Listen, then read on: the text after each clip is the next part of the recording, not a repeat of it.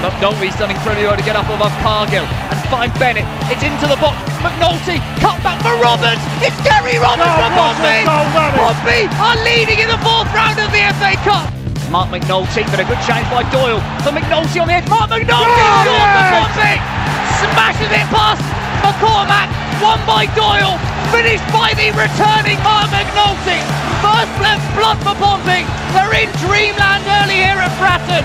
There's a through ball to Jamal Lowe. Jamal Lowe's onside. The flag stayed down. Jamal Lowe, nonchalant, fantastic, brilliant. Pompey will be promoted at this rate. That is it! Pompey are champions, they won League Two in the most dramatic of circumstances. The PO4 podcast with Hugh Bunce, proud to be Pompey.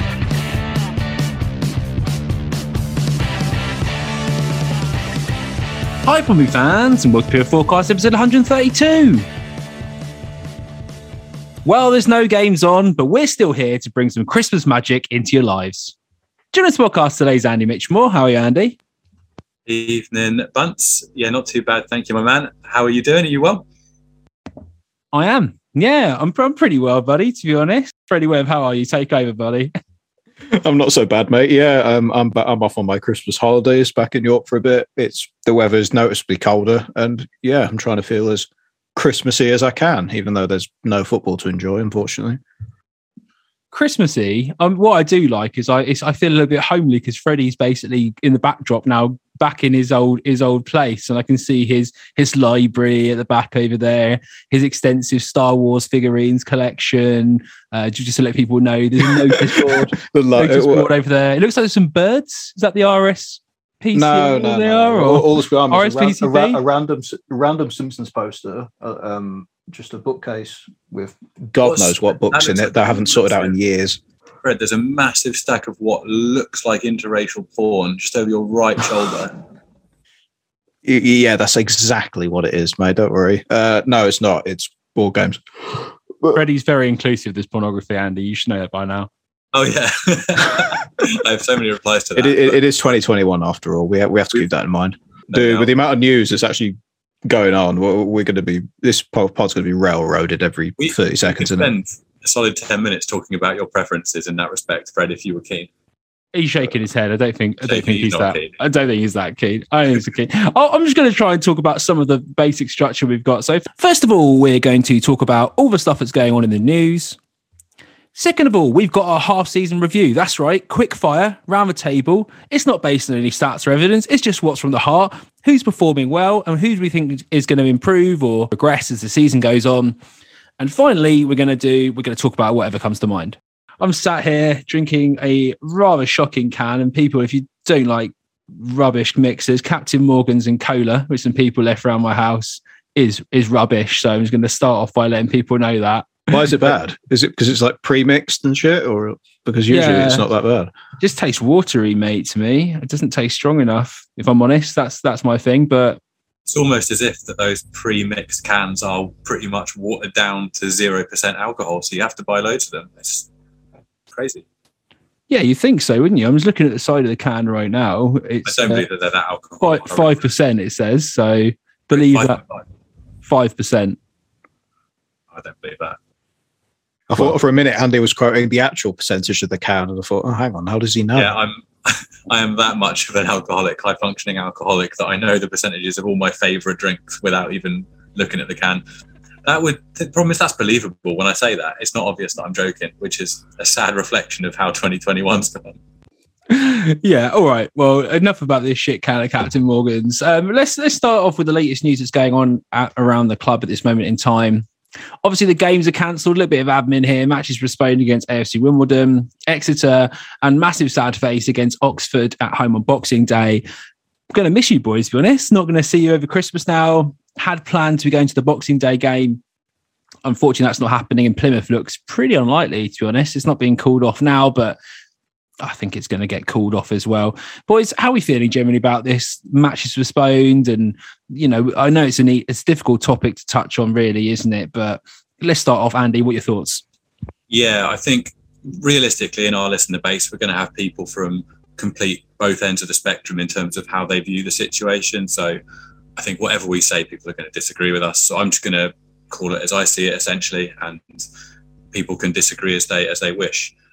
For me, at the current stage we're at, I think it is necessary as a temporary measure. I think it's the right decision for the Boxing Day game. Uh, I'm gonna I'm going to quote some stats from uh, Philippe Auclair on the Guardian Football Weekly. He was talking about the, the percentage of players in different countries who have been double jabbed against COVID. In France, in, in uh, Liga, 95% are double vaccinated. In the Bundesliga, 94%. In La Liga, 92.8%. In Serie A, in Italy, 98%. You come across to England, Premier League, 68% are double vaccinated. EFL, 59% double vaccinated. So you can immediately see that the views on vaccination in the UK are completely different. And there is a lot less trust there than there is in other European countries.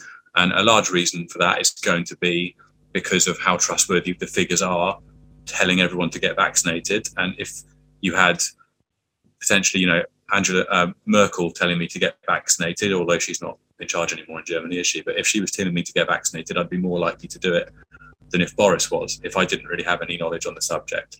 So I think there's a lack of trust there. But at the same time, these are players in the EFL who fans idolize.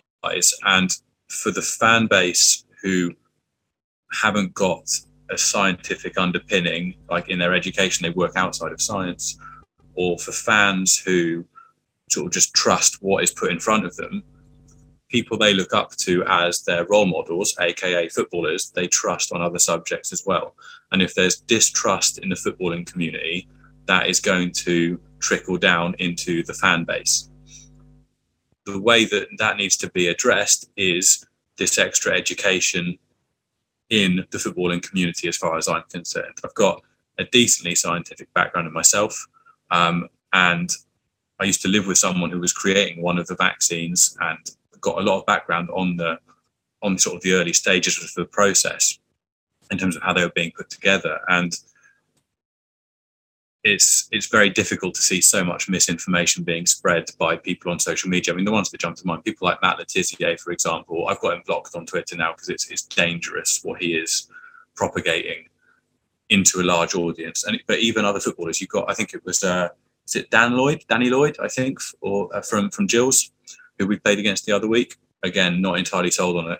Even Danny Rose has been, you know, ex Pompey Danny Rose has been on Twitter, sort of quote tweeting people who are very very anti-vax, and that sort of message trickles down into the fan base. And you know, this isn't a vaccine podcast, so I don't want to go down to the scientific route too much. But at the end of the day, these vaccines are the far far superior option, and people are acting as if this new variant is completely fictional or you know it's just another way of getting us to lock down etc it's completely natural for a virus to mutate into a less deadly but more transmissible version of itself because if a virus kills everything it infects then the virus dies outright it wants its host to survive. It doesn't want to kill its host. It, want, it wants to spread. So this is completely normal. It's not you know being made up. The issue is that it is now so transparently clear that so much of this is taking place not based on scientific evidence. It's taking place on uh, it's taking place because of government people wanting to get attention away from all of their Christmas parties in lockdowns and all of that stuff. The motive behind it is obvious. So that's why I think so many people are distinctly unimpressed um, as to why you know these these games are being cancelled. But at the end of the day, the numbers don't lie, and the, the best way out of this is for the virus to continue to mutate to potentially more transmissible but less deadly versions of itself, more people get educated to get the vaccine, so the spread of the more transmissible versions decreases, and that's that's how we're going to get back to normal. So I find it frustrating. I mean, 59% is an insane number of EFL players being double jabbed. That is so low, and they should be play, putting more. More, the EFL should be putting more money into education on this because they are role models. Um, so yeah, long story cut down, I think it's right to be postponing them at the moment, but I don't think it's going to be a situation like it was last year where it's a long term thing. Um, it could just be a circuit breaker while these boosters kick in and we try and get the, the percentage of EFL players who have been double jabbed increased.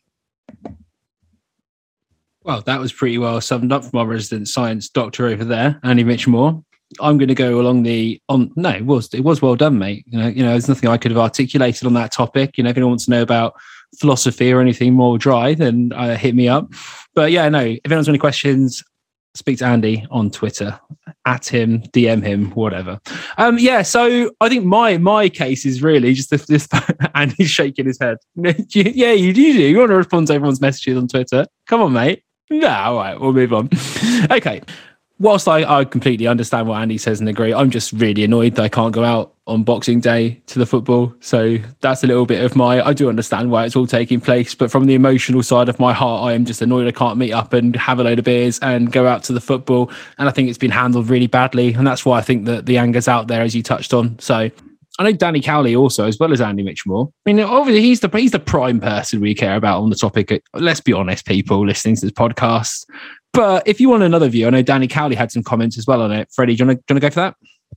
Yeah, sure. Um, uh, it, it, I found this basically from Andrew Moon's Twitter, where he said that Danny Cowley and Nicky Cowley have both, you, you know, they're, they're not forcing uh, the players at Pompey to get a vaccine, but they have persuaded uh, a few of them uh, who were initially skeptical about the vaccine to uh, get their first jab. Um, and Pompey are roughly, they're slightly above the average of 59%. And that's great to hear, at least, because surely it's always a difficult situation. Players will have their own opinions, but it helps to get um, a voice and opinion from someone they trust in Danny Cowley, who might speak their mindset and say, look, if you if you're not double jabbed, and cases keep going and games get postponed, then you uh, then the club's not secure. Your job isn't secure. If you if you're more more vulnerable to catching COVID, then your, your place in the team might get dropped while, while you're away recovering. Then someone else takes their spot, and it can keep going from there. So, yeah, I am glad that Dan, Danny and Nicky have both, by the sounds of it, chatted to individual players about it. Um, because I generally think all the players should should get the vaccine. It would be, it would be that would be preferable from my opinion. Uh, but yeah, it, uh, I'm on the same boat as you, Hugh. I understand why these games are being postponed or maybe put behind closed doors, but it is very depressing to hear about it still. Obviously, next week we're going to talk about the various different options of Pompey in the transfer window. So it was quite interesting to see Andy Cullen admitting the financial plan of the Boxing Day games being postponed. And it was just asked will they just take another long term approach to signings and investments? I think it's quite clear for us that maybe Pompey aren't going to be spending huge amounts of money in, in the in the January transfer. And personally, we said this before. I think it's about wise investment in January, not not squad overhaul, but adding key pieces where it's needed to take the team to the next level. Um, Andy Cullen's response to that, though, was you put your budgets together for the year and we would have based it on a decent figure coming in on Boxing Day. So it carries some pain from losing the game. Also, reallocation of season tickets holders and refunding others, etc. Does anyone know actually quickly before I take on the main topic whether we're going to get a refund potentially if the games? I suppose if only if they weren't played, isn't it? So that's a real stupid question because they'll just reschedule it. So ignore that completely. But what do you think about Andy Cullen's ideas talking about budget Andy. Do you think we're actually going to get to a stage that they try and use this potentially as a had a few games cancelled, now we can't spend any money in January situation? Well, I mean, well, it's certainly true that if this game, well, this game has been postponed, or even if it's played behind closed doors, we, we spoke to Mark Catlin last year about how much money the club loses from, you know, even one game played behind closed doors.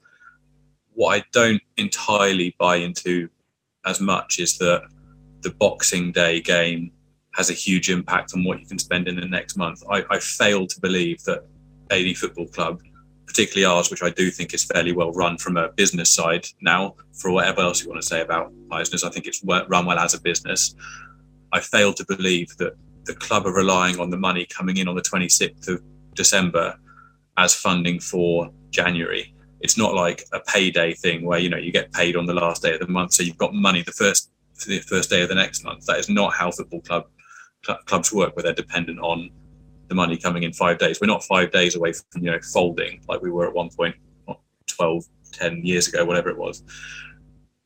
However, it's the uncertainty of the income for January, February that might more be having an impact on on their financial planning. I, I don't think it can be like it can be attributed just to this one Boxing Day game being postponed. Uh, but you know, I'm, this is all pure speculation from me. I haven't seen the books. I'm not behind the scenes, but you would you'd certainly hope that yeah, a game being cancelled on the 26th of December wouldn't mean that there isn't any money for January because we shouldn't be relying on that one that one payday once a week for for that sort of money. I don't think it was something that I read between the lines when looking at looking at topics to bring up for today. It was from Neil Allen's column in the news where he was talking to CEO Andrew Andrew Cullen about how much of a hit losing that big Boxing Day game was because it was a sellout. And then from January the 8th, it's worth noting that the capacity at the stadium will reduce by 1,300 while they do work on the North Stand lower. And then there are will be potential refunds for some people who've already booked tickets because uh, they'll have to move season ticket holders. I'm not 100% sure on that last point, but that's outlined well in Neil Allen's article if you want to give that a read. But yeah, it, it does make you think that the investment in January will not 100% be what supporters are looking for. I think a lot of supporters have got a clear idea of what they want in their head. Uh, another centre half, first choice centre half, first choice striker, and maybe as a third thing, extend Marcus Harness's contract fully. Those are those are the three things which many people regard as a must. But we're hearing from other stories which are muting some potential spending in the window. So that was like a, a little tidbit from Andrew Cullen's uh, interview with Neil Allen that I brought out because it makes you think how much are they actually going to invest in January? Yeah, and let's be honest, for all the sort of waffle, the hot air, or whatever the club wants to come out in and talk about this, that, whatever, they need to go out and get a new centre back and a new striker to provide in rotation. Okay. My opinion on this is, is pretty strong. However, they want to work it, however they want to do the budget, you know, they're spending money on the stadium, you know, cramming more people in on the bottom of the stand. I'm not asking for major investment in a, we're not asking to spend millions here, but I am asking for us to be competitive enough to be able to get players in to make sure that Danny Cowley actually has a reasonable chance of contending for a playoff spot. And this squad is too wafer thin without the addition of at least one new centre back and without a new striker. So the club needs to sort out however they're going to work that, how are they're going to finance it. We're not we're not asking the club to go out and spend millions and be silly and, and you know mortgage the club's future. They've just stuck whatever five million pounds worth of equity into the club, but they do need to really work out how they're going to balance it and how they're going to go out and get new players. Yeah, I'd agree with that. I think it is obviously it's investment needed but sensible investment. But I, the, the figures we're hearing thrown around aren't humongous sums of money when you compare how much did we pay for Marquis? Was it one and a half million? Have I made that up? One and a half. It was about one and a half. Um, yeah. Because that was after the sales of Lowe and Clarke. It was Marquis for one and a half, and then Harness for around six hundred and fifty to three quarters of a million off the top of my head. Eight hundred k Marcus Harness. Was it okay? And yet we're being we're being told that Pompey potentially reluctant to spend 150k on Will Boyle, who has the potential, from what I've heard, to, to slip in quite nicely. And I, I speaking to a, a Cheltenham Town fan who said that he thinks he's going to end up mid to lower end championship in a couple of years' time based on career progress and how he looks week by week. So I just find it a bit odd. There's a bit of an inconsistency there. And yes, there's the COVID factor, but I don't think things are as unpredictable as they were 24 months ago or 18 months ago, even it, it doesn't quite add up to me personally.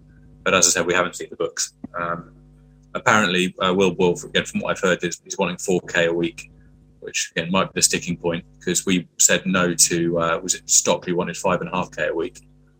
And we, About six, five and a half, six. Five and a half, six. And we pulled out of that one. So, um, um, like, this is what two thirds of two thirds of that as a wage weekly that maybe is the sticking point.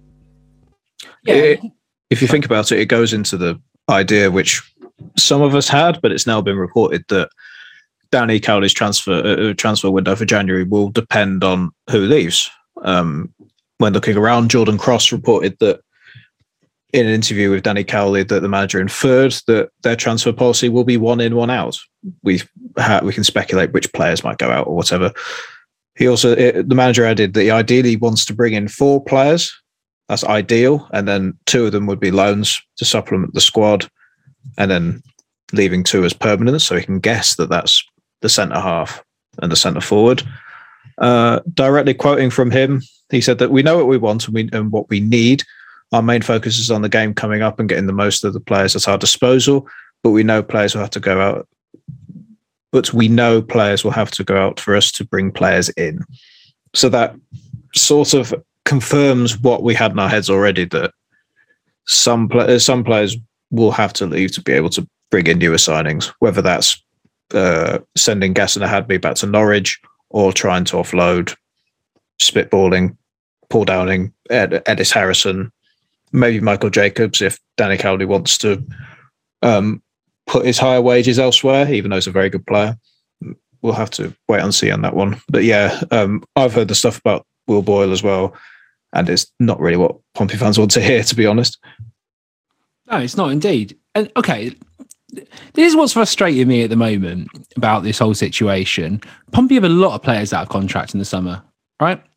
A lot of players and a lot of players who, with respect, probably will leave because they're not necessarily in the in the in the first team picture. Okay, that can be planned for ahead. Okay, that can be quite easily planned for ahead. And there's quite a lot of high earners uh, within those people, supposedly, than those players. So if you're looking at getting a player in, say a centre back, let's just say Will Boyle for now, and he wants four odd K a week or whatever it is, that can be planned and offset against players leaving in the summer. They're not they're not tied to be here now for years and years. This is not a we don't have that historical contracts that are dinosauring us through that Jackett signed. These players are leaving if they want them to in the summer. So for me, you do what any good business does in this situation. You go out and you recruit who you need to set the business up for the best situation they can be in, which is to finish as high as possible in the table, hopefully get a playoff space, and then go and build on that for next season. Sign Marcus Harness to a contract. Yeah. Re up our best player. We know some of the players are leaving. Make hard decisions on them. Tell them if they're going to go if you need to, but whatever. But bring in some new players and use the budget that is offset in the summer. Having to say players have to go for players to have to come in to whatever. If it's one or two players, you know other players are leaving.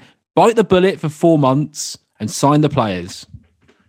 It, it, it, when you hear one one player in, one player out, it's understandable from an objective perspective, but you have to think about the ambition of where Pompey want to go for this season, short term compared to long term.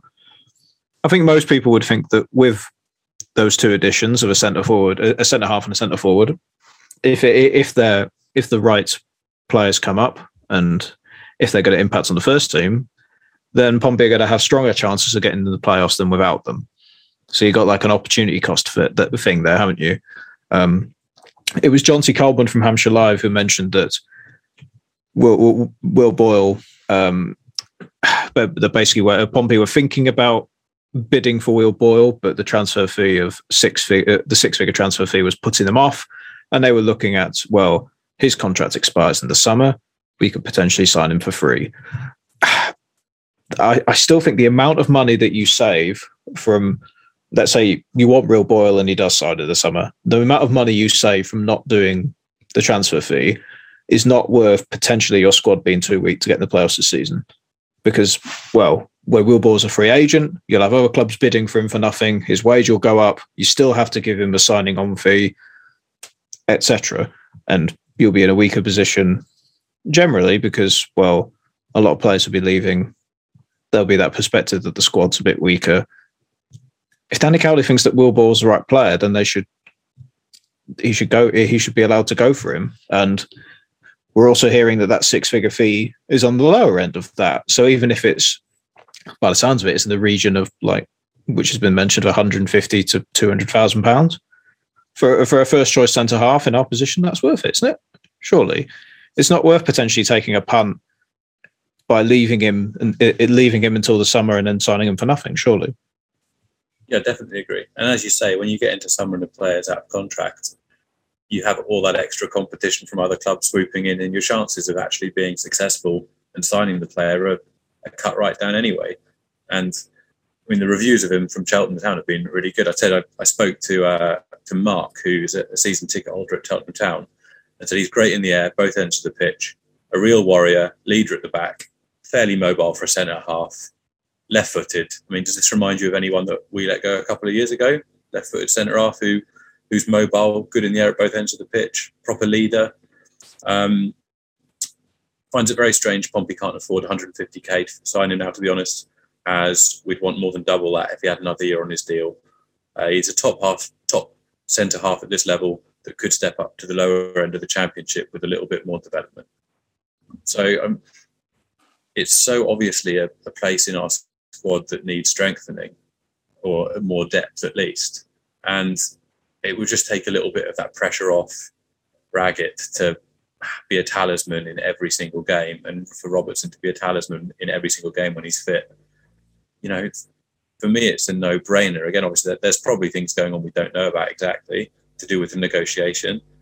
But if you, you know, you hold out for too long, you end up shooting yourself in the foot.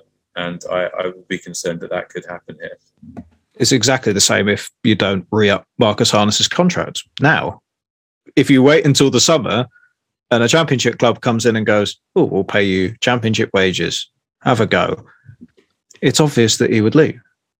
It's obvious. Whereas that interest now might not be around because championship clubs might not want to spend the money on Marcus Harness that Pompey may ask for. So even though it's even though it's hard with a lot of uncertainty with the COVID and potential reduced capacity, some decisions you have to that have to be made proactively, and I think tying down Marcus Harness to a contract extension and signing a centre half and the centre forward is the key one. Even if we do two out of those three things, that's a fairly successful window. If you do those things, Le- leaving all of them is too much. I think to add on to that, Fred, I believe the club have got the option for the one year extension with Harness. So I don't think it's a case of another club will come in and say, here's championship wages, come and have a go. I do believe that Pompey have to give that the green light. Um, but then again, that is according to Transfermarkt, who No, say no. that Harness is worth ninety thousand pounds and Hirst is worth seven hundred twenty thousand pounds. So yeah, ignore the transfer fees on Transfermarkt. That's they're literally done by somebody in a basement. The only But- thing I, the only thing I look at it is the contract's expiry date. 'cause they're true. I, I don't think we would lose him just to wages. Sorry, you Well, no. I think we can. Uh, just just to point this out, because the issue is that a bit like the other players that we had options with last summer that we could have signed and then not lost not lost as well. We chose not to re-up the contract. Craig MacGillivray, um, I can't remember who else was there. Ben Close potentially. We could have we could have signed those players. Then you'd have think hold them and sell them for a transfer fee. Okay, even if it's a small one. But Pompey decided not to re-up the contracts, and the reason why is because the re-up for the extra year really usually comes with a wage increase. Okay. And that wage increase was negotiated by Kenny Jackett pre-COVID. So I'm guessing the wage increase after the after the years he's already had is a substantial wage increase to a certain level. Okay. But the club might see it as substantial. Whether we do or not is a completely different question. So Pompey have to agree to pay the player that mu- that amount of money and then gamble on whether they can sell him or keep him if that's the case. All right. So it's not a necessary we can hold this option over different clubs. It's a case of are we going to pay him that money or is someone else going to pay him that money or more money? And what we did before was try and cheat people by cutting the contract and making them pay be paid less than they're on right now. And what player in their right mind is going to go, yeah, do you know what? I'll take less money than I was on before rather than testing the free market. Yeah, I don't disagree with that. I think what happened last year was honestly fairly disgraceful in terms of the contract offers that were given to some of the players who have now left the club. From what we heard, some of the offers were literally insulting, um, and you cannot blame those players for leaving in the slightest. But yeah, my point is that the club does have the first option. So yes, they, to, to take that option, they would have to potentially um, offer a pay increase. We don't know, you know, the, the small print of Harness's contract, but the club do get that first decision. So if they don't make that decision by February, for example, it is still the club's first decision until his contract expires at the end of June. So yeah, I completely agree with you that just because the club have got the option doesn't mean they'll take it if it means a pay increase. But it's not a case of let's say a team like QPR could come in and see him as the next Adel Taarabt and be like, yeah, we'll nab him. And he's gone before Pompey have even got a chance to match the offer. Do you know what I mean? But I, I agree with you on the wages front, 100%. It just depends if the club are willing to to pay it, and that that will be something we don't know really. But it could be quite an easy one when Marcus Harness and his agent or whatever are there, and Pompey is saying, "Well, we're not going to give you that that option," and there'll be discussions on that basis. Maybe we negotiate a new contract. That information gets out. That's not going to. That information is not going to remain secret between Pompey and and the, the and the player and the agent. And you know, nothing against either of those, obviously, but this is just what happens in football. There'll be it's the agent's job to get the, the player the most money he can and the best move as well together. So other clubs who are interested, and he's allowed to talk to other clubs. If we don't, if we do not sign him by January, I believe he's allowed to talk to other clubs. Is that not right? I don't know with the option, but generally, a player who's in an expiring contract is allowed to talk to other teams in January to work out what money they're owed or what money they can get. Sorry. So yeah, I, I, I do generally think whether legitimately doing that or through an agent or whatever, it's going to be quite apparent. Basically, Pompey pay the money, or I can get money more money elsewhere. Yeah, and he's put the performances in to deserve that. So no issue whatsoever with that. I think you pay the man now, up re up the contract now, and if you want to negotiate a, a longer deal on a different wage, whatever, do that, or give him a, a, longer contract. And you look at you look at Ronan Curtis. Here's the another example I'll use. He was signed, I think it was the second of February. So just after the January transfer window is closed, Ronan Curtis was offered a three year contract. All right. We just got to tie Marcus Harness up. 10 goals for a, you know for a midfielder number 10 whatever you want to say he's absolutely crucial to this team's success. Not just this season but you, you sign him for two or three years you've locked up his prime. You've locked up a player who's been improving each season and now is entering his prime years. So yeah he's got to sign him up really. And i think that's all i've got to say on the on the on the situation Right, let's move on. Let's go on and talk about the half season review. And this is going to be a little bit of fun. We've done absolutely no preparation for it. This is going to be off the top of our heads, just like asking a bunch of you outside Fratton Park on your opinions. We're going to go around the team. We'll start with the defence. We'll see how far we get because it's going to be quite a long one, actually. I've just realised after suggesting this to the boys as an idea. But let's go. And we're going to go around the table. And I'm going to start in goal, actually. And I'm going to say, Freddie, out of one to 10, I want you to rate the player. So Gavin Bazunu's performances. And I want you then to rate whether you think he'll go higher or lower for the rest of the season or stay the same. Gavin Bazunu, out of 10, please. And a brief summary of his performances this season. Oh, Gavin Bazunu, one of the best players to come in in January. Clearly has got class in terms of commanding his area, being a sweeper keeper, um, some spectacular saves. That save against Morecambe where he t- tips it onto the bar it's obvious that Man, Man City highly rate him, and he's getting capped at Northern Ireland, still in the first team at 19.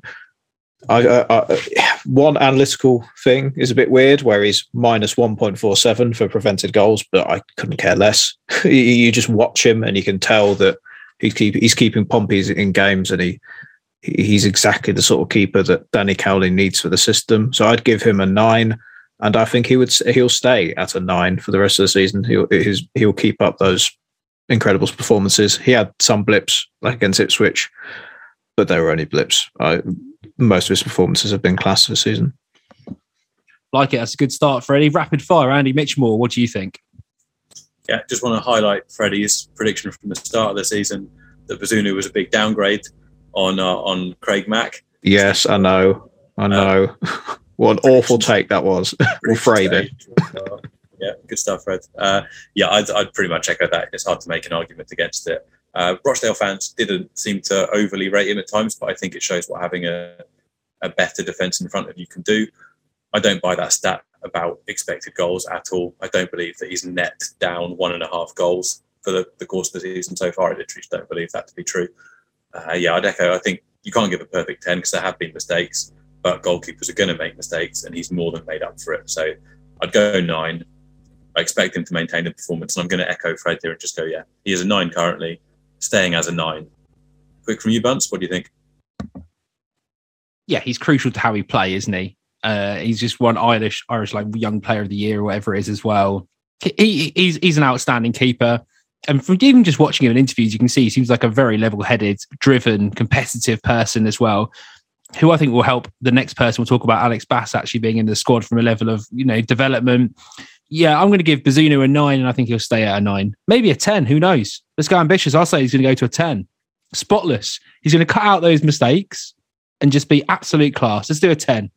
What I'm hearing is that he is going to uh, save some penalties in the playoff final when it goes to a shootout against Oxford, inevitably. Yeah, and score a goal when he comes up and just chips the other keeper. Why not? Keep it to Chips keep a goal. Chips Eastwood. yeah, You'll have a field day if he does that. I Oh, can't the imagine. scenes. Fuck Simon Eastwood. That's all I can say about him. Or choking on my uh, on my rubbish drink. Right, let's go around to the next one. Freddie Webb. I want to know. Actually, no. Let's not let you start again. Andy Mitchell. I want to know. Alex Bass. Let's go. He's done all that has been asked of him. Hasn't. Well, what else could he have done? He's come in when needed. He's come in when when called on to cover for international duty. When he came back, when Bazunu, sorry, when he came in when Bazunu was on international duty, and then there was a conversation in some quarters, not on the pod to be fair, but in some quarters saying, "Oh, should Bazunu even come back into the side?" And that is sort of a testament to how well Bass did when he came into the team. So it's hard to rate someone who's only played a few games, but I don't see what else he could have done. I can't rate him higher than Bazunu because Bazunu's big quality. I'll give him an eight, just so it's a bit lower than Bazunu. But at the same time, I don't think he's had the opportunity to do anything more than an eight. I think he's he's maximised the opportunities he's been given. I would just echo what Andy said. Statistically, Bass has done very well in, in the few games he's played. But yeah, uh, the only argument really is will Bass, should Bass get a loan move so he develops a bit more, or should he be kept on the bench in case, you know, with uh, COVID going around the squad, Bass might get more of an opportunity if something arises.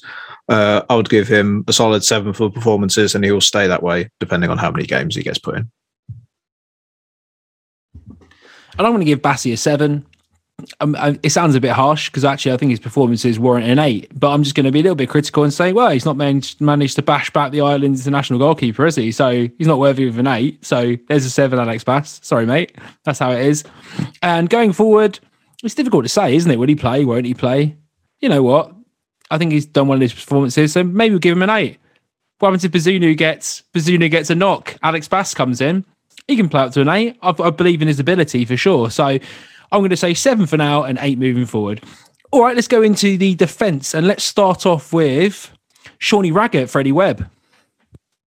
another player who's played ex- exceptionally well. Um, we criticised Raggett a fair bit over the uh, over the few years, but especially with him playing in the three at the back formation, he's improved leaps and bounds since Danny Cowley came in, and he's essential to how Portsmouth defend in that three at the back. He he can tighten up the target man, win all those aerial duels. As a team, Portsmouth are top the entire league for successful aerial duels, being 50.3%, and Raggett's a major contributing factor to that. So, yeah, I think he's done extremely well. I'm going to give him a nine, and I think he's going to stay there for the rest of the season because I think he's oozing confidence and he's part of a system that suits him better than previous. Andy Mitchell, will you agree with Freddie Webb on that? yeah, I don't want to reinvent the wheel and rehash what Fred said. Uh, he and Bazunu between them at the start of the season literally saved us goals in what was it, the first three games. They both, you know, they, they were the reason that we won some of those some of those games at the start of the season. So yeah, go nine out of ten because again, there's a mistake in there, but it's League One. There's a mistake in everyone, um, and I think he'll stay there. I think he's he's reveling in having a bit more author- bit more authority and seniority in the team. Now he's playing alongside people who are slightly out of position or newer to the club. Uh, he's just nailing it, to be honest. Fair play to him. Yeah, going nine, staying nine, same as Bazunu. How about you, Bunce? Yeah, I, I, echo a little bit what Freddie said when he said about us over the years being a bit critic, critical of Sean Raggett, especially for me, the slow starts for the season that he's had with a new partner, different years. He's always started really slowly and then kicked on a little bit after Christmas. That's not happened this year. He's actually kicked on really well. He started with a bang. He's led that defense, looked really good. And to be fair to Sean as well, he's played a lot of the time in a back three with two players who aren't even, well, not even central defenders, to be fair. So that's just testament to me how well he's played at the back, how important he is. I'm going to give him a nine and a half. I mean, I, I know 10 isn't actually 10, 10 is difficult to get. And the reason why is purely for the fact that for me, he's held that defence together. Most clean sheets in the league on level with Rotherham, playing with two players who don't play in that position, anchored by the man himself, Sean Raggett, nine and a half, and I expect him to drop down to nine for the rest of the season. Because what kind of man can play at that level for the whole season? There's going to be a few more things going wrong, but yeah, Sean Raggett, nine and a half, nine for the rest of the season. All right. Let's move on very quickly because it's rapid fire. So, Andy Mitchell, I want to know what you think of the performances from Kieran Freeman. Started the season fantastically at right back in a four. First couple of games of the season, or at least one of them, there was a good argument for him being man of the match. Has obviously been played a little bit outside of his comfort zone in this back three, and is probably, I'd say, watching the team, the one who looks like he's been caught out most often in that back three. But that is not anything against him because he is being played out of his natural position. I would go a seven out of ten because he's had some very very good games. Hasn't had any like absolute horror shows, um, but for me has looked the most exploitable out of our back three. And Freddie, what are you saying about Kieran Freeman? Uh, I concur with Andrew, uh, Andy mostly. Um, I remember he played in the in Andrew. the back four. Andrew. Andrew, I know, very posh. but no, no, on Kieran Freeman, he played very solid as a right back. Um, at right centre half, there were a lot of clear individual errors in there for me. Obviously, not suited to the position as much as a traditional right back, but I remember against um, Ipswich and a bit earlier in the season, he did. He, it was that side that got exploited, and some and his individual errors did cost Pompey a few times. I don't. It's not as if he comes into the side. And I think, oh god, that's a glaring weakness, but it's just not as strong compared to the rest of the defenders. I would give him a solid six for now, but I think Pompey will kick on, and in general, the players' performances will get better. So I think he'll stay as a six for now, but will improve into a seven as he as he gets used to the position. Yeah, I mean, I, I, actually think the same. I think it's going to be a, he's played a six because he's played out of position a fair amount. I, I, think it's hard to give him any more than a six based on that. Six is still good, in my opinion. It's good. It's good, not outstanding. He's not been great because he's been played out of position, but hopefully learning the position a bit more, playing with the other defenders in that in that role. Maybe if he has to move in and cover Romeo on the right hand side as well, I, I think we can we can say he's a six now and moving on to a seven. Talking about Romeo, let's go around the table. Freddie Webb, what are you saying about Mahlon Romeo? Uh, again, excellent signing. Um, for me, to be perfectly frank, he's a championship win back playing in League One. It's quite obvious the chemistry he has with Marcus Harness is great. You can tell that already. He loves to drive play, get forward, but is also defensively responsible. Most of the time, gets in the right places positionally. Sometimes he's been caught out by going forward, but you get that from wing backs, don't you? Um, I think he's at an eight out of ten for me. Uh, I think, but I think his performances will get better and improve into a nine. Eight out of ten. I think that's a bit short. But Andy Mitchell, are you, are you saying eight out of ten for Romeo? I go slightly higher. I, I wouldn't put him on the same level as Bazunu and Raggett for me. The last few games, absolutely, he's grown into it. I think when he first started with us, he looked a bit suspect defensively, but awesome going forward. But as I say, the last few games, that just hasn't been an issue. He's been absolute quality. Uh, but if I've set my base level with Bazunu and Raggett at nine, I would give him an eight and a half purely because Raggett and Bazunu have done it all season. Whereas for the first couple of games, Romeo looked a bit more suspect at the back, but has been pretty much flawless ever since then. This defence is going quite nicely, isn't it? The defence and goalkeeper rounds. We seem really, really complimentary I can't. Uh, we, I can't believe we ever concede any goals. It's unbelievable to me. I mean, yeah, I'm sure it will change. I mean, 22, 22 goals conceded is quite good in this league. It's of course roughly where we are, and most clean sheets, like you mentioned earlier. Yeah, I mean, yeah, I think we'll. I think it was going to change a little bit as he moved through the team, but yeah, Romeo, I, I, I would think it's fair enough to give him an eight or eight and a half. You know, he's been really good though. That doesn't take away from how outstanding he's been. Maybe a little bit behind Bazin. Do you know what? Fuck it, I'm giving him a nine just because of his importance to our, uh, his impact to us down that right hand side moving forward as well. His his defensive work's actually been a lot more impressive, in my opinion, than I thought it would be. His tracking looks pretty good. He uses pace to recover quickly when he needs to. His positioning's decent defensively. I'm going to give him a nine, and I think overall he'll keep up at that level as well of a nine. So yeah, Romeo, I'm going to put him up there with the elite boys. Nine out of ten. Right, let's move on to the left hand side. Lee Brown, Freddie Webb. I want to know what your opinion is on Lee Brown, please. Very solid. Um, pretty. If again, you we know that how how well he plays with Brown and Curtis and that partnership he has on the left hand side. Very reliable. I thought at first, I thought, oh, him playing as a wing back, nah, but he managed to fit into that spot fairly well. Can still get up and down the pitch, um, cover uh, cover defensively. Sometimes his delivery is a bit strange, but his link up passing with the centre midfielder and the winger is usually very good. I would give him a solid seven and a half, and I think he'll stay there for the rest of the season. I don't see Lee Brown dropping off at all.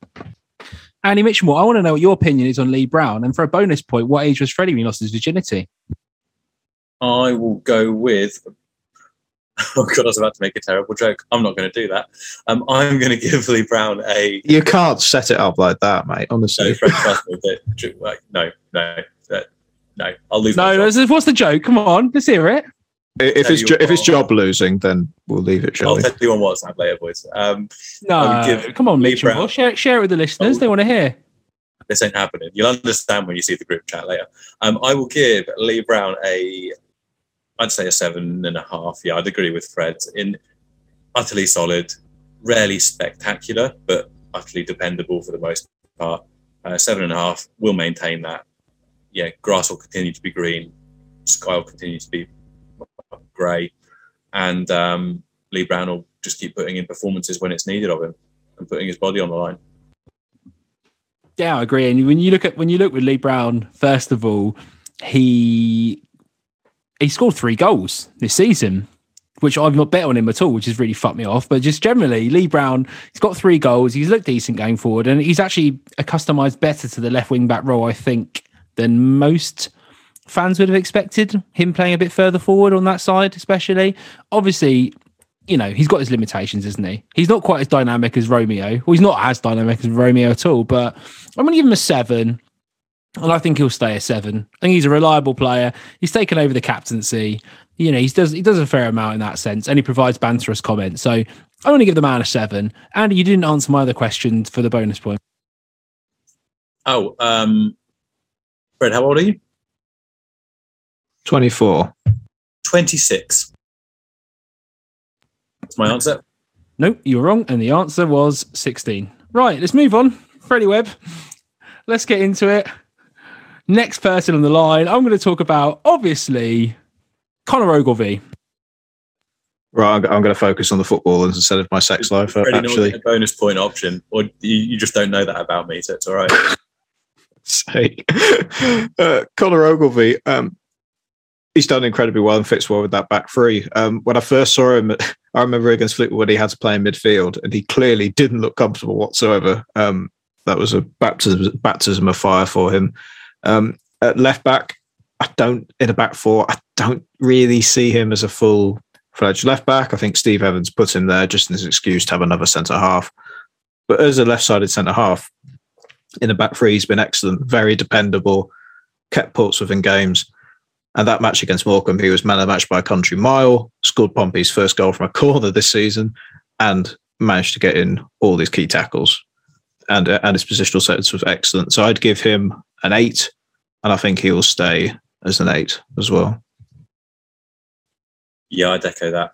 This is very boring. I'm just copying Fred, but he's been fairly fairly accurate so far.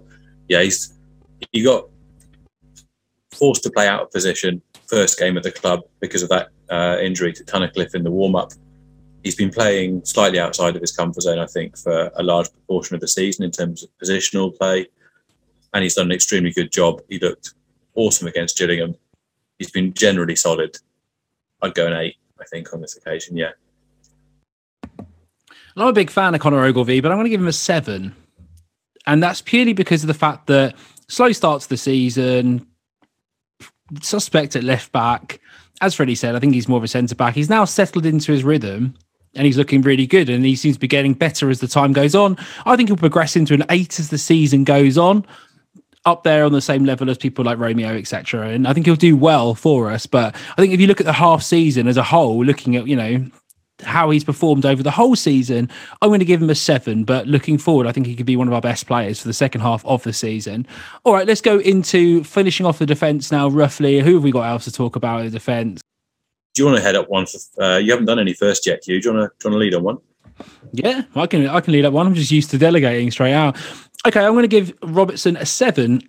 Now, he was definitely one of our best players at the back when he played. Uh, I think his passing is great. I think he's a real elite defender at this level when he has the opportunity. Obviously, captain for the club, all that malarkey. Very happy with him. But being injured so much, I think you can't really give him more for this season so far. Looking at performance, I don't think you can give him more than a seven. I don't know if that's harsh, but for me, I don't think you can give the man more than a seven. Seven out of 10 with the potential, if he comes back fit, to become a nine later on in the season. Potentially a nine, eight or nine, but yeah, seven for me so far. Yeah, I think it's very diff- it's harsh to mark someone down for being injured, but you get points by playing, right? And when he has played, especially coming out of defence, and you because um, he's left-footed, the angles he created coming out of centre back were awesome. But as you say, if you're out of the, the team for so long being injured, it's hard to accumulate points. I think I think a six and a half, seven is fair because he's not had the opportunity to get any more than that. Clark Robertson, I, I think he's played. He's been great when he's played, um, but like we said, injuries have completely ruined his start, which has been very, unlucky. Um, his passing for me was excellent, and when Pompey played in the back four, him and Raggett immediately seemed to strike a partnership, which was favourable. And you're thinking he, he can slot into that left side of centre half role very well when he comes back, or might potentially play on the right. We'll see um, if Calder wants to play Ogilvie there. But yeah, I think the most you can give him is a six and a half because we haven't seen him that much. But I think he will progress into an eight and a half when he's back fit and when he's playing really well. Let's get into some more players quickly. I want to know, and Andy, you can lead this one up your review and ratings for Paul Downing, please. I don't. I don't know what to say. I mean, I I feel sorry for the injury proneness of it because I can't imagine how frustrating it is. The man came on for what 89th minute and pulled his calf. That's got to be so. I, I'm not going to say anything mean because I feel so sorry for the injury proneness of it it must be so frustrating trying to get your career going and having that going on. Um, he's not had the minutes to get any points. I'm giving a a uh, sort of an NA result here. Right. No, you got to give a number. That is quick fire, mate. You just got to give a number. None of these have been quick fire, bud. Uh, all right, come four. on, four, four. And you think he'll progress to a four, or I mean, stay at a four, or progress from that?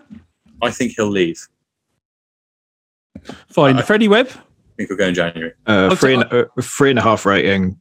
Uh, injuries have set him back so much, even if there was talent there. And I don't, even if he gets back fit, I think he's too far behind to get in the squad as well. So he'll stay at three and a half. I mean, I fluttered back and forward, but I'm sticking to my original guns a year or two ago. I can't even remember which one it was on this podcast. I'm even a two out of ten, uh, and a two. he's just got no impact on the on on for me on the squad, so he's going to be at a two and stay at a two. And the reason why is the two really is because, well, you got to be nice to someone sometimes, haven't you? So there's my there's my two out of ten rating. All right, let's move on again to the next players in the squad. Have I missed any more centre backs, boys, or anyone else I need to talk about? Let's have a quick look down the list. no. Callum Johnson's on loan. We're not to we're not to talk about that unless you really want to. Let's move into midfield. Ryan Tunnicliffe, please. Freddie Webb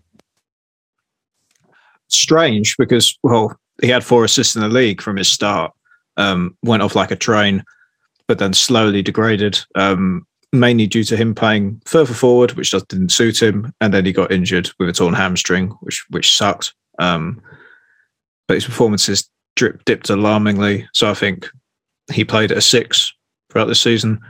And i think when he comes back from injury he'll improve a bit to try and get into the side. So i think he'll go from a six to a seven yeah, I'm not going to reinvent what Fred said. I think started off fantastically. First couple of games of the season, well, actually not first game because he was injured first game.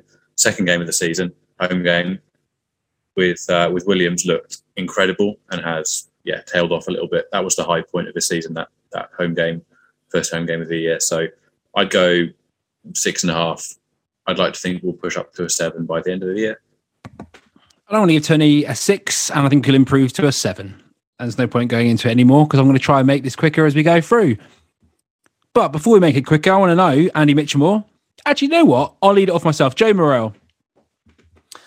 Andy's favourite player, so I'm stealing the limelight straight away. I'm giving the man a nine out of 10. I think he's up there with the elite we've got so far this season. Really good player. We all know why he's so good. I'm going to give the man a nine out of 10. Can't believe we've got him, to be honest, in the squad. What a signing, Danny Cowley. Take a bow, my friend.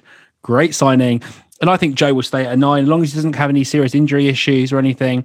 I can see if we get into the playoffs, he's going to be the massive part, along with Bazunu and Raga, as the reason why this team is a success. Yeah, I'll agree with that. It's he's very obviously the best players coming in the window. It's so obvious when he's not in the team. Uh, dictates tempo, flows the game, has an excellent range of passing, but is also gritty enough um, to break up the play as well. A nine, and I think he'll improve even higher and go to a nine and a half. I think he's he's going to build on his game so much. Yeah, I'd agree. I think, well, you know, I'd agree. Got that poster of him on my wall. Um, I On your think- ceiling, don't lie. ceiling, yeah. I do. I mean, when he first signed, there were a couple of people claiming. I mean, one person in a group chat I'm in said, "Oh, he won't do bits. He's too short." And I'm there thinking, well, that's that's not a good rationale, is it? The man's torn it up, just like we said he would. On a nine, again, he'll be a nine and a half by the end of the season. I think Fred said it well. That he drives to play forward. He, he creates things. He's a difference maker, and will continue to do that. What a man, Joe Morrell.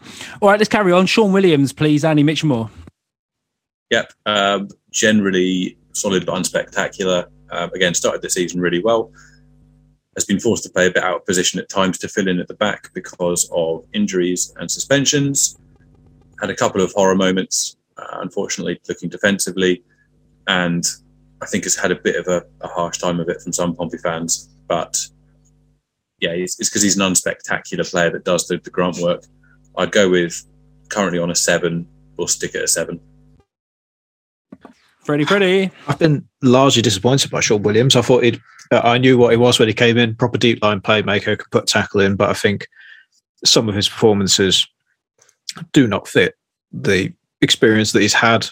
Yes, he's played out of position a lot, which was unfortunate. I'm, I'm trying not to judge him when he's played at centre half, but he made some key errors, even in centre midfield. He, he got bullied in that game against Harrogate, and that was very concerning. Um, oh, and his mobility it's easy to say that that a man in his mid thirties has mobility problems on the pitch, but he definitely does.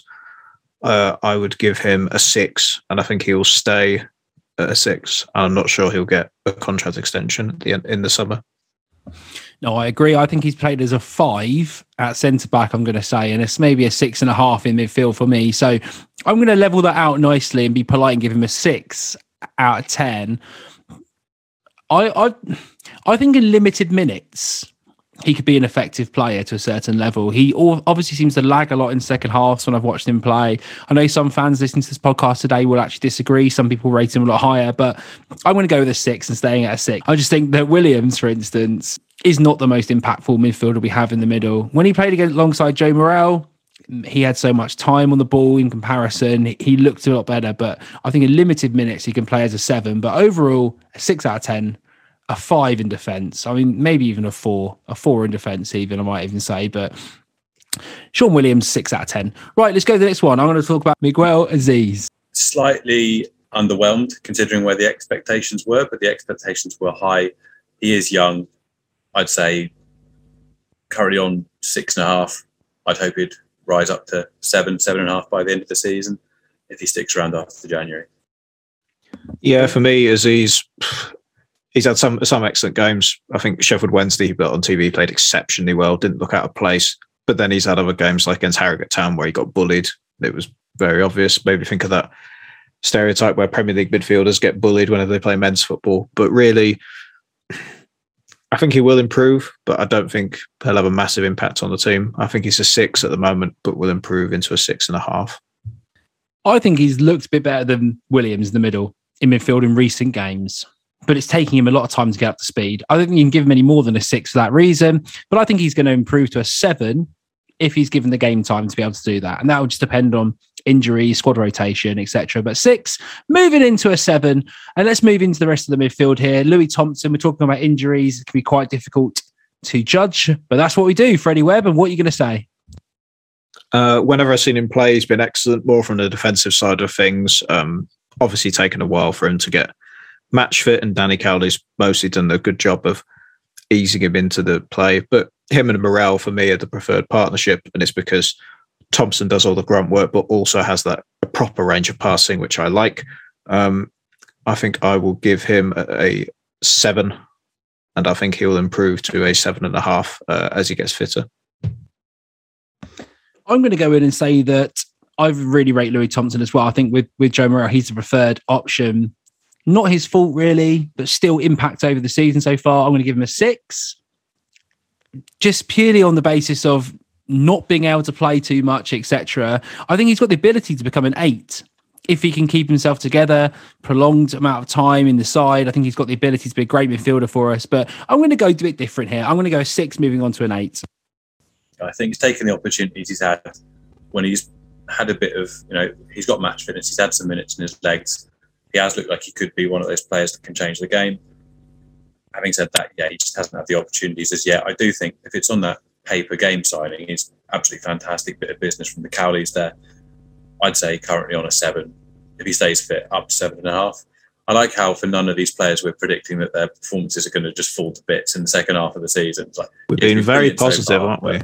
No, I've got a few. Uh, Don't you worry. So far, hold on, hold on for a, bit, a few more honest takes, should we say? Okay, let's move. Move on. We've done the centre midfield. Have I forgotten anybody in the middle?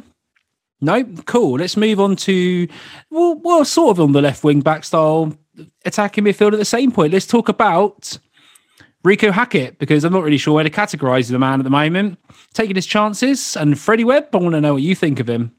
Uh, he's done very well playing at wing back, considering he's never played there before in his life. Um, beforehand, many people thought he was an afterthought and would not be in the squad at all. But Cowley's given him the chance, slowly improved. Can take a mean free kick. He's probably the best free kick taker we have now. Um, and yeah, slowly improved. I think he's around a six and a half now, and he will improve into a seven and a half uh, the more game time he gets. And uh, as he gets used to being in more defensive situations, I think that's the weakness in his game. But he's a young kid; he'll get better at that. Yeah, he's he's grown into the role quite quickly, hasn't he? He looked again a bit suspect defensively when he first got put in that that wing back role. Looked awesome going forward. Potential to change the game nice to see him back in the mix after getting treated like absolute dirt by Kenny Jackett.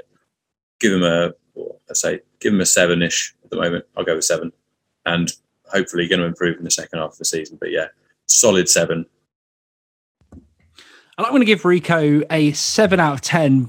But the potential to rise to an eight, it's very difficult to say because he's got you don't get many wing backs who have the especially in this league, who can. I think his positioning's been fairly decent now. He's got the pace as well to track back, so he can track back and cover himself with a slight mistake. He scored three goals this season already. Obviously, some from set plays, one direct going in, one from a rebound.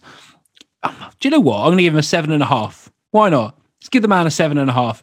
I'm also impressed by the fact he said he wanted to play anywhere to get in the team. Spent a few months training with Danny Cowley and Nicky Cowley to do that. Has implemented it way above expectations for me. Seven and a half with the potential to move to an eight. Right, let's go into the attacking midfielders, boys, because I want to know what you think, Andy Mitchell of Ronan Curtis. Yeah, he stepped up. He's been given the captain's armband in the last couple of games, which has been good to see. And we know what he's like in terms of consistency. In that there are times when he'll completely open a game up and just run the game himself. Other times he'll be a bit more anonymous. But I think, yeah, this season is at his moments, isn't he? It's he's a player you'd rather have in your team than be playing against, which is sort of the biggest compliment I think you can play to someone. I'd say season as a whole, seven and a half, but that's because some games have been nines, other games have, you know, been sixes, six and a half. But I'd go, I'd go, I've already forgotten what I said. I'll go seven and a half. Yeah, um, we know what Ronan Curtis is at this point. I do. I still like the fact that um, he's still aggressive off the ball, still gets stuck in, really fits that intense way that Danny Cowley wants to play with the high press. Three goals and three assists this season. Slightly worrying that production isn't that great in all comps. Um, but I do like the fact he's got 6.4 expected goals. I just cheekily looked that up. So that might change my opinion. But yeah, I'm going to go with seven and a half. Currently, he will improve into an eight and a half um, if he gets on that good streak. And I hope it's a long one instead of a short one. I'm going to go with an eight out of 10. And the reason for this is playing a new position up front. I think he looks a lot better in that position. Essentially, he just he just gets the ball more. He's less one dimensional. He has more space to open up to. Deceptively good in the air as well. I don't think he gets enough credit for that. I had three goals, four assists, Freddie, in uh, in competitions, but maybe that's incorrect. If you've got the stats, I might be wrong. I'll have a look. Uh, I've, I've got football reference open, and it's three goals, three assists. Uh, it might not have included the um, thingy, the other trophy game. Hang on. I've got three goals, four assists, which is team leading high in assists as well, which up front is pretty good. Linking up the play. I think he's working really well up front with George Hirst there as well. So I'm going to give Ronan an 8 out of 10, and I'm going to expect him to maintain that performance at an 8. All right, let's move on quickly and let's go on to the next players. Marcus Harness, please, Andy Mitchell. 9 out of 10. Need to renew his contract. Simple as that. Yeah, played excellently when mainly as the number 10. Um, range of passing, link up play, those killer through balls.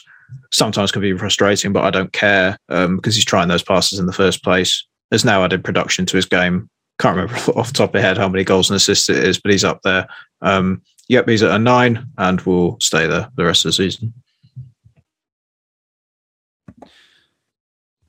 I'm going to go with a nine and a half. And I know some fans are quite frustrated with how he plays. I'm a massive Marcus Harness fanboy. People know listen to this, listen to this podcast. We've been calling out for years to put him in number 10. Cowley's put him there. There's not many players who score 10 goals in all competitions, nine goals in the league when you're playing in that role. He's scoring. There's no there's a real reason why championship teams in Blackburn who are in the playoffs in the championship, you know, potentially interested in the man. Sign him up nine out of 10, nine and a half out of 10 even. And I hope he stays at that level and stays with Pompey. Right, cool. Let's keep going then. No, done that. Curtis Harness, Romeo. All right, let's get into the strikers. John Marquis, please. Andy Mitchelmore. We're skipping over my man Jacobs. Skipping over Crackers. Michael Jacobs, please. Andy Mitchelmore. I rate him. I'll give him seven and a half out of ten.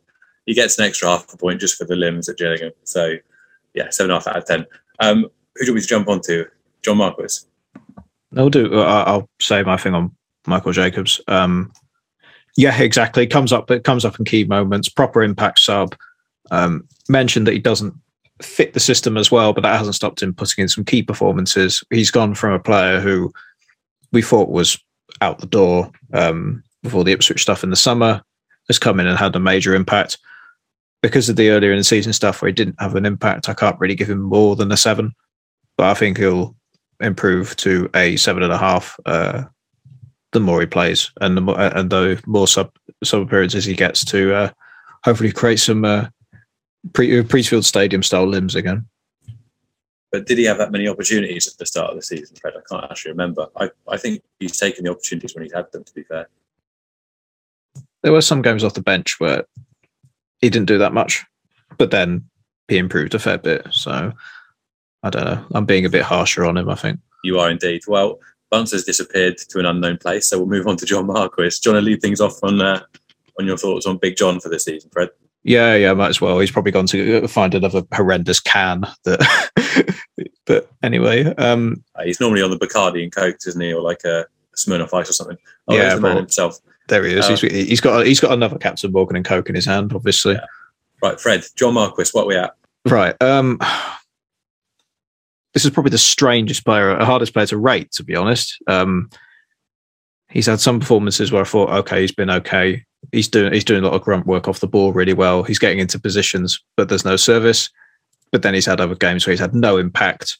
Um, that dive in in a recent game, I can't remember if that was Sheffield Wednesday uh, or if it was Harrogate. Harrogate I'm trying to Harrogate, Harrogate where he came off the bench. Yeah, that dive was uh, awful. He gets a minus 0.5 just for that alone.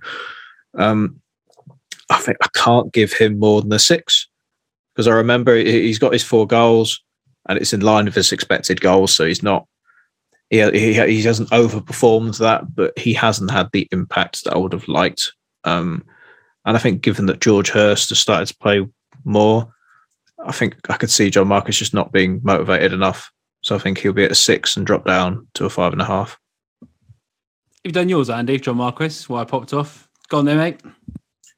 I think it's a difficult one because, as I said the other week, I don't think he likes the fan base anymore. And I think that's a potential issue.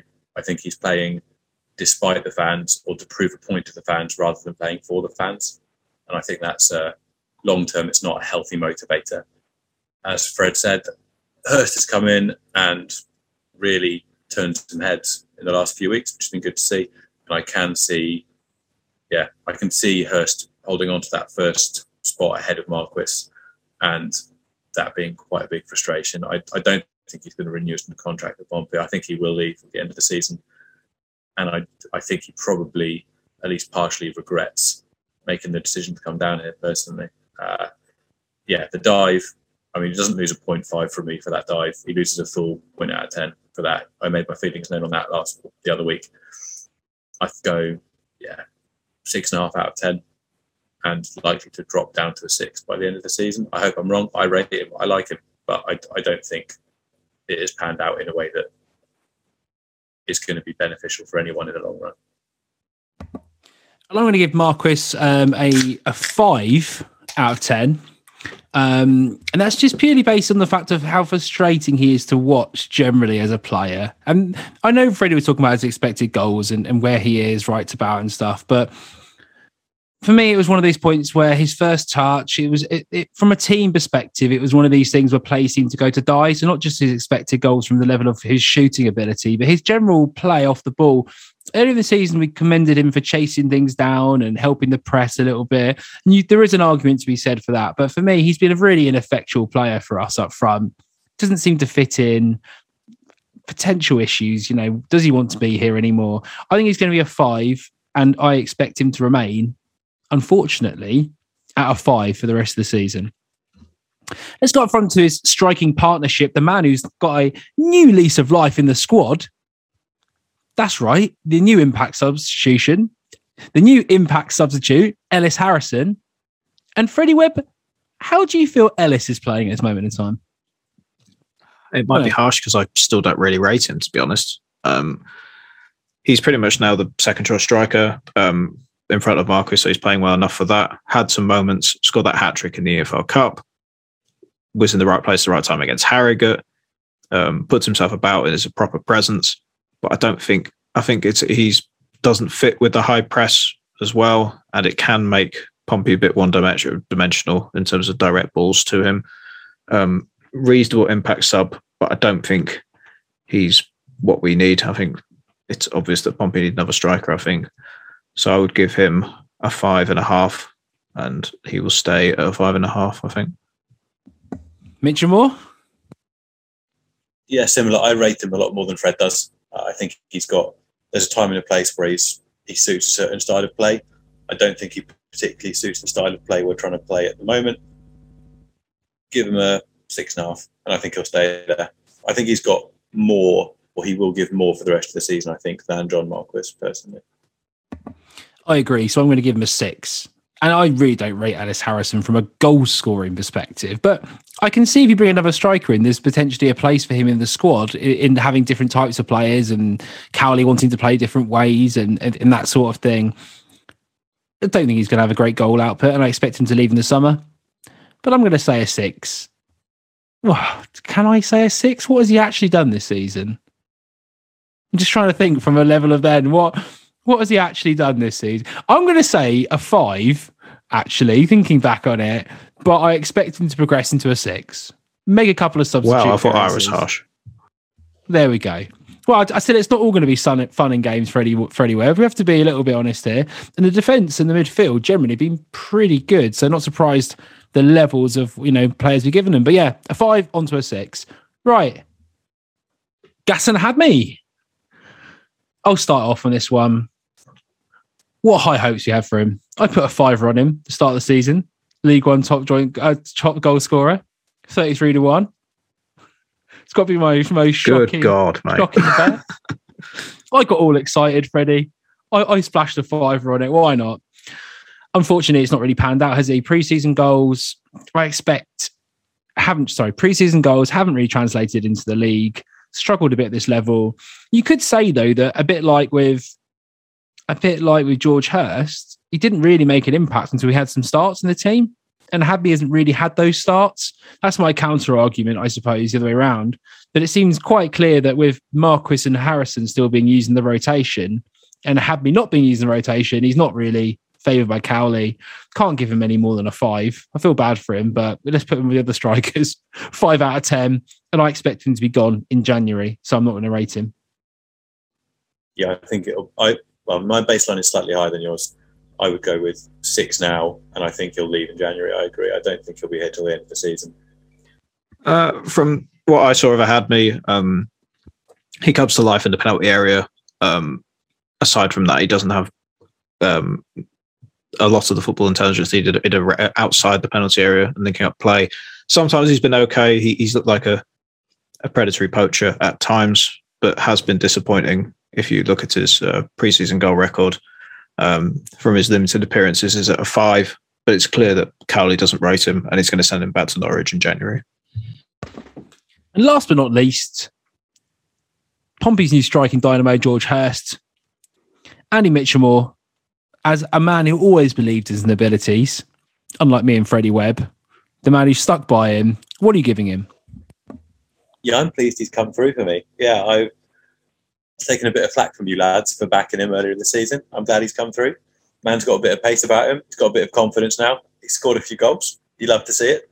Yeah, I think he's a.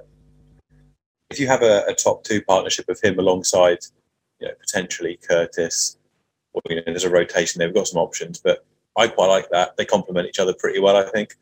I would go. We're not going to, you know, go crazy here because first few games struggled to make an impact, struggled to score but has worked his way into the team. So I'd go, I'd give him a a seven now. I think he's worked up to a seven, and I think by the end of the season we're pushing pushing seven and a half, potentially eight at an absolute push. But I think most likely seven and a half. But I do think he's going to have a first team spot where he's yeah the first option there up front alongside a another, um, assuming we actually get a full season of games. But I think yeah, good good things will happen for him. Uh, I'm happy that he's he's proven me wrong. Or uh, I always like that if I don't rate a player at Portsmouth because hey, it benefits us all, doesn't it? Um, I really didn't like his performances to start with. Seemed pedestrian. Didn't know where where he was on the pitch, but then grew into it with more starts. Um, he's got that blend of being able to hold at the ball but also be mobile. I loved his dribbling against Sheffield Wednesday, just rinsing their right back over and over again. Um, and yeah, he, he he seems to be the template of what sort of striker Cowley wants. Um, I wish Hirst's finishing was a bit better, but hoping with more games, goals will come in uh, gradually. I think he's played. I really didn't like those first few games. I think he's at a six and a half now, but will improve much better. He will improve into an eight. And I'm going to give the man a seven, and and it becomes it becomes on the fact I didn't like it at all. And I feel a bit bad. No, I, am to give I'm going to give him a seven because I think his impact to the team, which is what I'm kind of interested in, has been pretty big actually, pretty massive. Because you look at how we were really struggling up front with strikers before, and the ability to take the ball down, the turn of pace, everything but the goals going in a little bit at the moment for him. If he can put together a few more a few more finishes to go with his performances, I give him an eight. Probably stay at a seven for me. We'll see though. Could be an eight. Not definitely not writing that off after earlier on in my commentary earlier on the season. So I'm going to give him a seven, maybe rising to a seven and a half. That seems fair. All right, last people to talk about now, boys. I'm going to ask you for the performance for Danny and Nicky Cowley. Freddie Webb kick us off. All right, putting in the managers. Um, yeah, over uh, a lot of it overly positive. Um, they've ad- they've proven to be able to make impactful substitutions, even when the squad depth has been poorer compared to previous seasons. Um, I love the adaptation of the tactics when the back three didn't work, moved to a back four, but then transitioned back to a back three. um, the ability to be flexible against certain opposition. Um, there were some games which were appalling, and there were some little tactical tweaks that didn't work. But overall, I think the Cowleys have done great with um, the resources that they had, and I back them uh, for the rest of the season and into next. So overall, I'd give them an eight and a half. Overall, some of you might think it's too low, but Andy, yeah, I think they bring a lot to the club outside of just you know outside of coaching, but in terms of their coaching and the management of the team, I think this sort of manager coach is the future of football. I think in ten years' time, it's it's mostly going to be younger managers using technology as these guys do. I think they're ahead of the curve, and I think Portsmouth are extremely fortunate to have two people leading the club who are ahead of the, the technology curve like that and are yeah where I see it, the future of where football's moving towards. If you compare that to where we were previously, I thought we were about five, six, seven years behind the curve with Kenny Jackett and not making any ground up through stubbornness for me. So for that reason, combined with the fact that there have been a couple of excellent signings in there, you look at Morrell and Romeo uh, in particular, and Bazunu, that's an outstanding quality of player they brought in. Um, performances on the pitch, obviously they had a, a, bad run of form. They've been dealing with a lot of stuff behind the scenes as well. Obviously, COVID complications on top of that. I think they have they've dealt with a lot of grief that managers wouldn't normally have to. I'd go I'd go nine. I whatever happens this season, for me they've got at least one more full season unless something crazy happens and we end up looking in like relegation trouble next year. They are even when there were some people, you know, I think it was when me and Sam did the podcast when Freddie wasn't around for a week, and there were a few people saying, "Oh, you know, this isn't working. Get the Cowleys out." I mean, that's just it was insanity. I think we said at the time it's just insanity to be calling for that. Um, they've got at least another eighteen months for me. Whatever happens this season, I'm I, I, I completely trust my football club with them, and they bring a a good person vibe to the club. I think they're good role models. They speak well. They have the correct attitude towards everything going on at the moment to do with COVID vaccinations and restrictions. I think they're buying into the city, they're buying into the club, and I think they see it as a long term project that they could really like. You know, their names could just become synonymous with Portsmouth. And I like that. And I want them to stay here for a while because it's been a while since I felt that really about a, a, manager at the club where I felt like they liked the fans. I think Cook hated the fans half the time. Jackett hated the fans over half the time. Um, so it's nice that yeah, that's a good few years we've gone back between those two. So it's nice to have some people on board who I I feel like there's the potential for a really positive sort of symbiotic relationship in the long run if if people take a deep breath and give them a bit of time. And I'm going to go the nine now uh, and a nine for the rest of the season. I'm just going to echo what you guys said. There's not really much more to add. Really happy with them at the helm. I think they're doing really well, especially with potentially you know budget restrictions or whatever. But we won't get into that too much. But just generally, how the squad's constructed, players they brought in, tactics, ability to change, and also when you have a new team and you're working out what's going on. If you look at how we how we are now in our current form, how we've moved on as the season's progressed, very happy with that. And that comes from changes, coaching changes, and and you know being able to motivate players and make those changes. So I'm very happy. Nine and then the nine.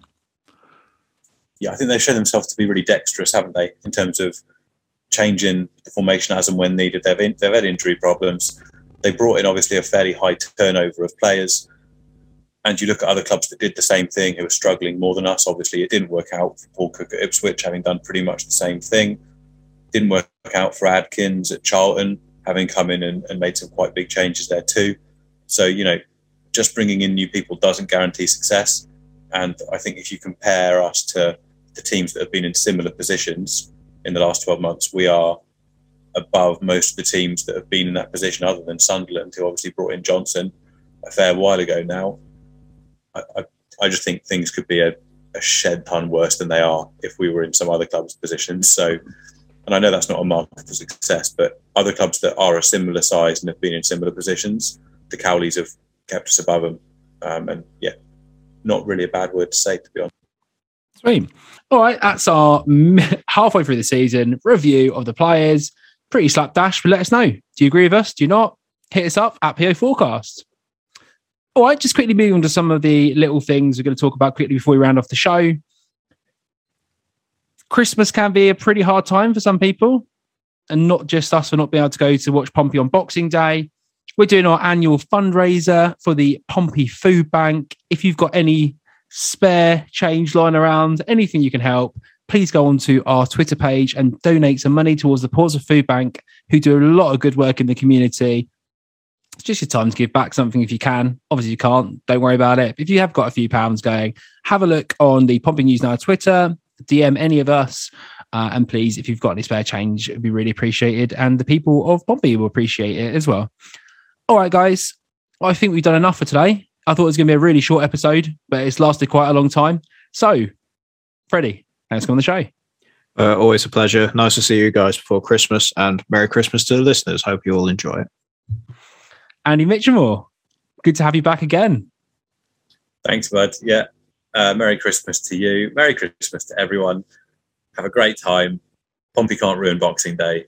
Uh, it's going to be an all-nighter watching the, the Boxing Day Test match, and the England cricket team can ruin it for us instead. So there's always a second option. Hope everyone has a decent, uh, decent Christmas, decent New Year, and uh, yeah, hopefully we've killed an hour of boredom where there would have been a Pompey game. Yeah, and uh, if I need a snooze, I know I can turn the cricket on. So that's good to know, Andy Mitchelmore. Wasn't sure about that. So until next time, play out Pompey. You have been listening to the PO forecast for Pompey News Now, available on SoundCloud, Spotify, and Apple Podcasts. Follow PO Forecast and Pompey News Now on Twitter for more information. And there is the full time whistle.